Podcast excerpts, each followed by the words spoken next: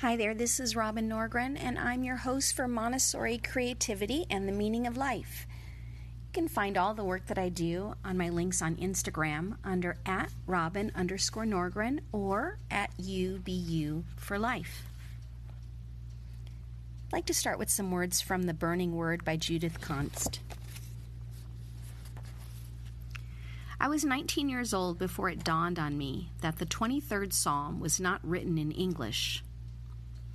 Of course, I had known for many years that the books my tradition called the Old Testament were written in Hebrew, and the books we called the New Testament were written in Greek. But it wasn't until I was in college that a little window opened in my mind, and I suddenly encountered the fundamental otherness of my Bible's language. The psalmist was not a late 20th century American.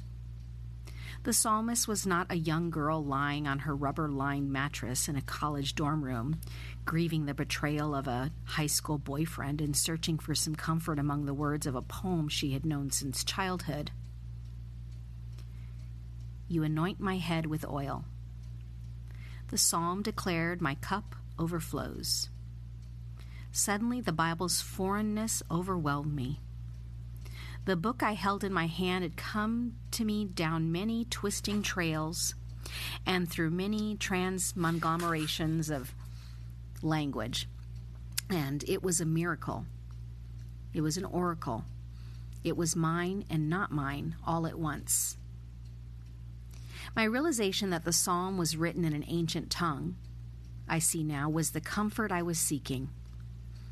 For when I tucked that suddenly strange text under my arm and walked outside with an inexplicable need to get moving, I felt the trees and the very sidewalks holding me up, felt them as created things that were a bodied part of God's tapestry, God's text. The language of the Bible was real. The sidewalks were real. My broken heart was real. But I had not fallen through the world. I didn't have to know why this had happened or how it fit into some larger cosmic plan. I just had to know that God's Word and the world were real. The sense of realness of the Bible, I've discovered, is fundamentally Jewish in nature. It's why Orthodox Jewish women still sometimes lean into the aisle to kiss the Torah scroll as it's carried to the front of the synagogue. It's why the first act of young boys beginning their studies in medieval yeshivas was to lick smeared honey off chalk slates inscribed with Bible verses. It's why the Torah is never thrown out or given away, even when worn beyond repair, but rather it's buried in a special cemetery for Scripture. My family and the evangelical churches I grew up in put great emphasis on the Bible, its authority, its centrality. My parents joined our church not because the people were friendly or the sermons were good, but because the congregation grounded its identity explicitly in the Bible. Each member of my family had his or her own Bible, given as a special birthday or Christmas gift, and we packed the small volumes in our suitcases for trips as automatically as we packed our underwear and toothbrushes. Yet as much as we loved the Bible, we didn't sacralize it. Though we treated our leather-bound books with the utmost care, it would never have occurred to us to revere the physical text itself, to locate God's actual transforming presence in the crinkly pages, the twin columns of text, the word "in," which opens the first chapter of Genesis, or the words "hallelujah" at the end of Psalms. It didn't matter to us whether we read the Bible in translation or in its original languages, read it together or alone, read it on the page or recited it from memory, read it with or without a ritual prayer. When we read the Bible, we located God's power outside the words that named and described it. We called each piece of Scripture a passage, and our aim in reading it was precisely that.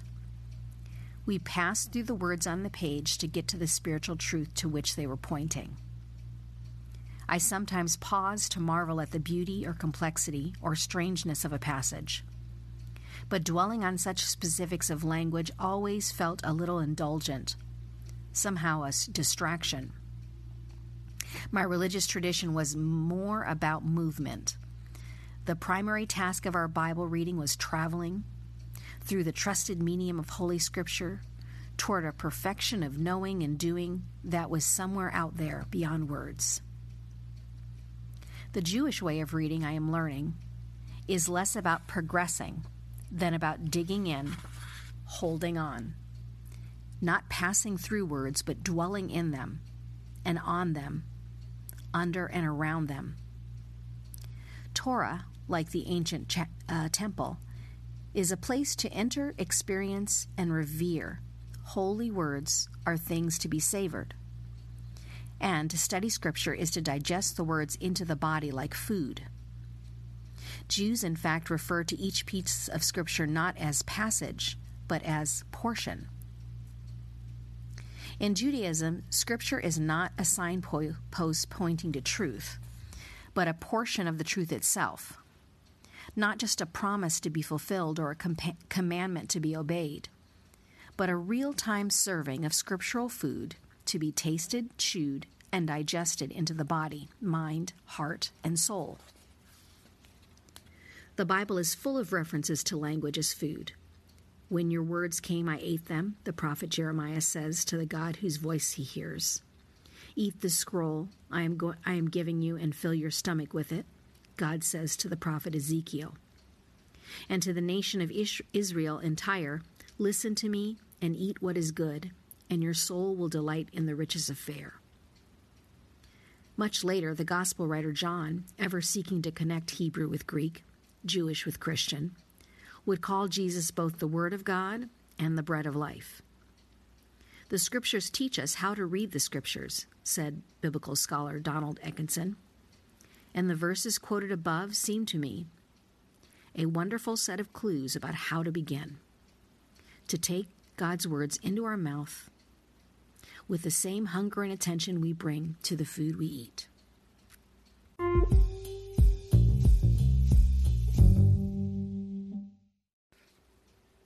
Austin Kleon says in his book, Steal Like an Artist, get yourself a calendar. Amassing a body of work or building a career is a lot about the slow accumulation of little bits of effort over time. Writing a page a day doesn't seem like much, but do it for 365 days and you have enough to fill a novel. One successful client pitch is a small victory, but a few dozen of them can get you a promotion. A calendar helps you plan work, gives you concrete goals, and keeps you on track. The comedian Jerry Seinfeld has a calendar method that helps him stick to his daily joke writing. He suggests that you get a wall calendar that shows you the whole year. Then you break your work into daily chunks. Each day when you're finished with your work, make a big fat X in the days box. Every day, instead of just getting your work done, your goal is just to fill a box. After a few days, you'll have a chain, Seinfeld says. Just keep at it and the chain will grow longer every day. You'll like seeing that chain, especially when you get a few weeks under your belt. Your only job next is to not break the chain. Get a calendar, fill the boxes, don't break the chain. Keep a logbook. Just as you need a chart of future events, you also need a chart of past events. A logbook isn't necessarily a diary or a journal. It's just a little book in which you write things you do every day. What project you worked on, where you went to lunch, what movie you saw. It's much easier than keeping a detailed diary, and you'd be amazed at how helpful having a daily record like this can be, especially over several years. The small details will help you remember the big details. In the old days, a logbook was a place for sailors to keep track of how far they'd traveled, and that's exactly what you're doing, keeping track of how far your ship has sailed. If you ask yourself, what's the best thing that happened today? It actually forces a certain kind of cheerful retrospection that pulls up from the recent past things to write about that you wouldn't otherwise think about. If you asked yourself what happened today, it's very likely you're going to remember the worst thing, because you've had to deal with it. You've had to rush somewhere, or someone said something mean to you. That's what you're going to remember. But if you ask what the best thing is, it's going to be some particular slant of light and some wonderful expression somebody said or had, and some particularly delicious salad. That's a quote from Nicholson Baker.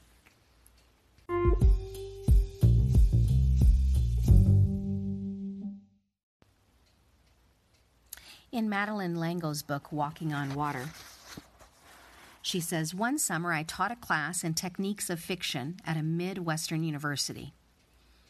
About halfway through the course, one of the students came up to me after class and said, 'I do hope you're going to teach us about writing for children. That's why I'm taking this course.' 'What have I been teaching you?' 'Well, writing.' 'Don't you write when you write for children?' 'Well, but isn't it different?' 'No, it is not different. The techniques of fiction are the techniques of fiction. They hold true as for Beatrix Potter as they do for Dostoevsky. Characterization, style, theme are an important part in a children's book as in a novel for grown-ups. Tastes, as always, will differ, spinach versus beets. A child is not likely to identify with the characters of Faulkner's Sanctuary. Books like A Wrinkle in Time may seem too difficult to some parents. But if a book is not good enough for a grown-up, it is not good enough for a child. So what then are the differences? Most of them are minor and apparent. A child wants to read about another child. A child living in and having adventures in a world which can be recognized and accepted. As long as what the protagonist does is true, this world can be unlimited. For a child can identify with a hero in ancient Britain, darkest Africa, or the year 2093. When I was a child, I browsed through my parents' books when I had finished my own. What was not part of my own circumference of comprehension, I simply skipped. Sex scenes when I was 8 or 9 had little relevance for me, so I skipped over them. They didn't hurt me because they had no meaning for me. In a book which is going to be marketed for children, it is usually better to write within the child's frame of reference, where there is no subject which should in itself be taboo. If it is essential for the development of the child protagonist, there is nothing which may not be included. It is how it's included which makes its presence permissible or impermissible. Some books about, for example, child abuse are important and deeply moving. Others may be little more than a form of infant pornography. Children don't like anti-heroes. Neither do I. I don't think many people do, despite the proliferation of novels in the past few decades, with anti-heroes for protagonists. I think we all want to be able to identify with the major character in a book, to live, suffer, dream, and grow through vicarious experience. I need to be able to admire the protagonist despite his faults, and so be given a glimpse of my own potential. There have been a few young adult novels written recently with antiheroes. For all reports, they are not the books which are read and reread. We don't want to feel less when we have finished a book. We want to feel that new possibilities of being have been opened to us. We don't want to close a book with a sense that life is totally unfair and that there is no light in darkness. We want to feel that we've been given illumination.